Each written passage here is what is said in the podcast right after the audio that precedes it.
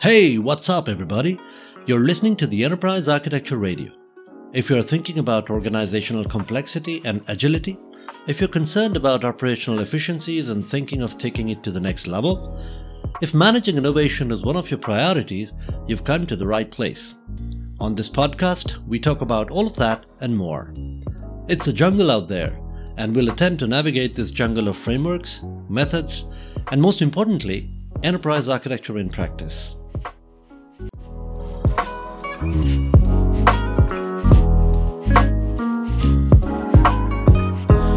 Yesterday was International Women's Day. I'd like to start this episode by sending my wishes to all my women listeners. I wish you a very happy International Women's Day. May you continue to break barriers, people's assumptions, and the boundaries of your capabilities.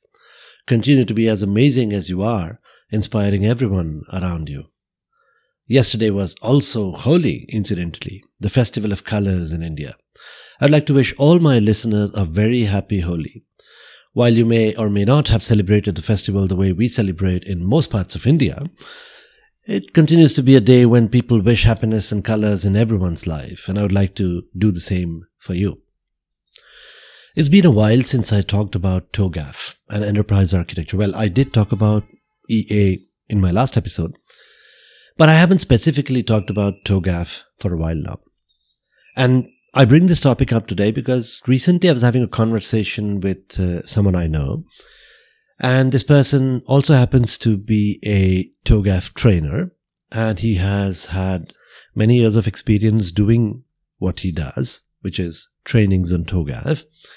And he's worked with many training organizations and he's worked with international organizations doing his trainings, corporate trainings, online trainings, and what have you. And I during my conversation with him, came to realize that his concepts are not very clear, specifically around content framework. So I thought I'd dedicate this episode to the enterprise architecture content framework, what it is, and see if I can explain the concept a little bit. Now, within TOGAF, the enterprise architecture content framework is a part of the overall framework. There are, you know, five parts of TOGAF. Uh, one of them is the content framework. But majority of the enterprise architecture frameworks are called enterprise architecture frameworks, but they're really uh, not enterprise architecture frameworks. They're more of a content framework. And there used to be a long period of time when these two could be used interchangeably because you know, there was a time when people used to think that an enterprise architecture framework is really a framework around all the information that you need to collect about the enterprise. So, so it's a comprehensive list of all the um, architectural artifacts that you'd have to work to collect information about the enterprise. And so it was used interchangeably. But then what happened is over a period of time, some of the enterprise architecture frameworks started getting more and more mature, specifically TOGAF. Now, I did come across another enterprise architecture framework recently that seems to have more than just a content framework. And uh, I need to study that a little bit deeper before I can talk about it in detail. So I'm going to defer that topic for a while. But barring that particular framework, most of the enterprise architecture frameworks that exist today are primarily content framework. So let's talk about the content framework a little bit more. I already told you that it is a comprehensive list of all the architectural artifacts that you are going to work on while doing enterprise architecture work. So when you're collecting information about the enterprise, different aspects of the enterprise, different parts of the enterprise, uh, you'll work on architectural artifacts. So the content framework provides you with a comprehensive list of all the artifacts that will help you collect information about your enterprise. Now, different frameworks have different ways of collecting that information. It's only fair that I start with um, the Zachman framework. That was the first enterprise architecture framework ever. In fact, John Zachman is the father of enterprise architecture and is the man who originally coined the term enterprise architecture. So let's start with the Zachman framework. What Zachman framework essentially does is it, it has a six by five matrix on the y-axis, you have six questions. What, how, where, who, when, and why. And on the um, x axis, at the highest level, you have the executive perspective. Under that, you've got the business management perspective. Under that, you have the architect perspective. Under that, you have the engineer perspective. And then we have the technician perspective. And then the combination of these basically form uh, different point of views of how you look at uh, the enterprise. Now, let's take the combination of what and the executive perspective. Executive perspective is the x-axis. What is the question? So we we find a a sort of intersection of what and executive perspective. This will have a list of all the inventory types, right? Uh, what would an executive want to see when he asks the question what? Right. Similarly, how? When an executive or a senior business professional asks the question, how is this done within my enterprise? He would like to see processes, right? Different processes within the organization. So we have a list of all the different process types. What would a senior business person want to see when he asks the question, where is this? And, and this could be anything within his enterprise or business or what have you. So where is this? So all the different distribution identification. So, uh, different asset types and where they are located. Really, it's basically a list of that. And then we come down to the business perspective, and then we come down to the architect's perspective, and we uh, we provide a list of uh, architectural artifacts, essentially, uh, that a particular stakeholder would like to see um, when they ask the question what, how, where, who, when, and why. Right. That is an example of a content framework. Now, obviously, there's quite a lot of more to Zachman framework than just uh, just this much, and I can only cover. I'm just giving you a very high level view, and there is a five, four or five day program that John Zachman himself conducts that you would have to attend to be able to truly understand uh, Zachman framework. But this is a high level perspective, and uh, and and and I'm going to talk about other frameworks as well. Let's take a look at the TOGAF framework. Now, the TOGAF framework has five different parts, and the content framework is just one of those five different parts. So, TOGAF framework really identifies the content framework as the content framework, and then uh, it specifies that there is more to an enterprise architecture framework than just the content framework. There is an architecture development method, there is a architecture repository, there is a uh, and a number of things. Now, Let's focus on the content framework. So to understand the content framework in TOGAF, you need to have a brief understanding of what the architecture development method is. It's a method to develop architecture. It's split into a number of phases. Well, the first few phases are preparatory phases in which we try to understand how we are going to do enterprise architecture. We pick a good framework. We uh, build an architecture body. We select a tool that will essentially help us in collecting information about the enterprise, etc., etc. And then we go into requirement gathering. It's not very different from software development life cycle. We just do it at a much more higher scale. We try to understand the vision of the organization, the strategy, and also the immediate next transformation that we would like to do at the enterprise level. And then we get into the design phase where we build all the architectural artifacts that we need to build to collect information about the enterprise. And then there is a planning phase and there is an execution and a governance phase. And then finally there is a change management phase. And there are phases within each of these. So, you know, uh, not going to get too much into it. The content framework is linked directly to the architecture development method. What that means is, um, well, there are three types of architectural work products within TOGAF content framework. We have deliverables, artifacts, and building blocks, and and, and deliverables are large contractual documents that we need to um, uh, prepare to start any project. It could be a statement of work document, a contract, some kind of a large uh, document, architecture deliverable document, and so on. And then we have um, artifacts, which are uh, there are three types of artifacts. There is catalogs, matrices, and diagrams. Catalogs are lists of things. So if you're building a stakeholder catalog, what that means is you're making a list of all the stakeholders that are involved as a part of this large transformation. A matrix is basically data in a tabular format and and a diagram everybody knows what a diagram is.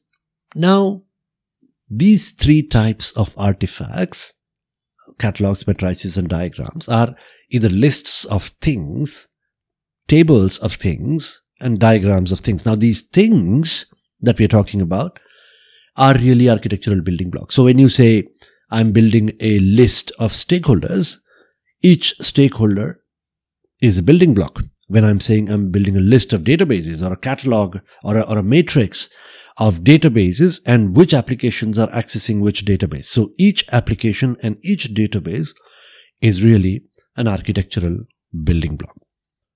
Now, I just mentioned three different types of building blocks. I said stakeholders, databases, and applications. How many more types of architectural building blocks are there? This is defined by the architecture content meta model. The architecture content meta model is essentially a really long list of all the different types of architectural building blocks that exist within the TOGAF framework and what are the possible relationships between them. So, a stakeholder accessing a database is a relationship, for example, or a stakeholder using an application is another relationship, and so on and so forth. So, the architecture content meta model, to repeat, is a list of all the different types of building blocks that can exist within the content framework and their relationships within. A artifact is either a catalog or a matrix or a diagram, which is essentially showing the relationships between all the different types of building blocks within the given context, right? Again, the content meta model also has relationships between building blocks, but it shows all the possible relationships that can exist. But do they exist in the real world? That is shown either by a catalog, a matrix, or a diagram. A diagram will exactly show you which stakeholder is accessing which application, etc., etc. right? It's the relationship between different building blocks in the given context of this particular transformation. Um, and then we have architectural deliverables that contains all the different artifacts that we are going to be building uh, within it. So a deliverable contains within it different diagrams and lists and matrices and so on and so forth um, that essentially represents the architecture of our current context that we can show to our stakeholders. Now, I had told you earlier that the architecture content framework is connected to the architecture development method.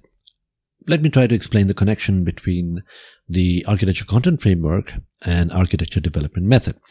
I explained to you the different phases of the architecture development method. Now, depending upon which part of the architecture development method you are in, the list of what you are going to work on will change. So, for example, let's say that you're in the design phase. Now, within the design phase, there are four types of design as explained in the architecture development method uh, within TOGAF. There's business architecture, there's data architecture, there's application architecture, and there is technology architecture. Now, if you are within the business architecture phase, the content framework specifies the exact deliverables that you can work on, the exact catalogs, matrices, and diagrams that you can work on that will primarily focus on business stakeholders. So it will focus on people, it will focus on the different business processes that exist within the organization, the organizational structure, etc., etc. All the catalogs, matrices, and diagrams that you're going to be working on will collect information about the organization from that perspective, from a business perspective. If you're in the data architecture phase, then you will collect information about how the data exists within the organization, and it will primarily be related around the concerns of data, uh, which is data analysis, data gathering, data processing, data transformation, etc. When you're doing application architecture, all the catalogs, matrices, and diagrams will be around applications. So how are the applications integrated with each other? Which business processes are access- accessing which application or need which application? Which application has what kind of data, etc., etc. Of course, it has integrations with data architecture and business architecture as well, but primarily the focus area is application architecture. So the content framework, when I say is linked with the architecture development method, what I mean is the list of all the architectural artifacts are primarily focused around which phase of the architecture development method you are in. So for an architect, the architecture content framework being linked to the architecture development method makes visualizing the enterprise much easier. When I'm working on a particular phase of the ADM, um, I will only focus on concerns which are related to that particular phase. So when I'm doing business architecture, I focus on the business. When I'm doing data architecture, I focus on the data. I bring in the specialists that I need to gather that kind of information, um, and I build my designs. So that is the architecture content meta model uh, and the architecture content framework within the TOGAF framework. So all the different enterprise architecture frameworks like DODAF and and and PF and all that are really um, architecture content frameworks. They're not really uh, full fledged enterprise architecture frameworks, but uh, because they do not contain within them um, more than just what we are supposed to be building. The content framework within TOGAF also contains the same thing. It contains a list of all the different artifacts that we can build to collect information about the enterprise. For people who are new to the enterprise architecture world and the TOGAF world, I hope that clarifies the meaning of architecture content framework. Now, I understand this is a theoretical subject a little bit, and I'm sure you have questions. And that's exactly why this podcast exists. Please feel free to reach out to me. All my contact details are there uh, in the show notes. Uh, if you have any questions or any suggestions um, about topics that I can cover as a part of the, of the podcast, I'm always looking for that kind of feedback. If you consider yourself somewhat of an expert in any areas related to IT or enterprise architecture, please feel free to reach out to me and uh, we can work on an episode. I'm really uh, looking forward to inviting guests to my podcast. That's all I have for you today, folks. I hope you enjoyed the show. More about organizational agility, innovation, and enterprise architecture in the practical world, in the business, right here on the show. But before I end the show, I want you to help me out with this one little thing.